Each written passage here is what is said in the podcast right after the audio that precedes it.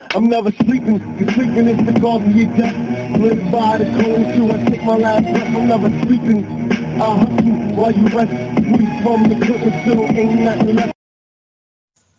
It's your boy Reality Ron Bullard, man. I'm here with another episode of Reality Realm with my co-host. Ballsog 215 underscore reality realm. We are back again, episode 71. Um, feels good, man. Feels good to be back, man. No You know, doubt. little hiatus here and there, you know. We got lives, two people, you know, but we glad for y'all to tune in. Um, first thing I'm gonna call off the back is this whatever. Fuck James Harden. Fuck this trade.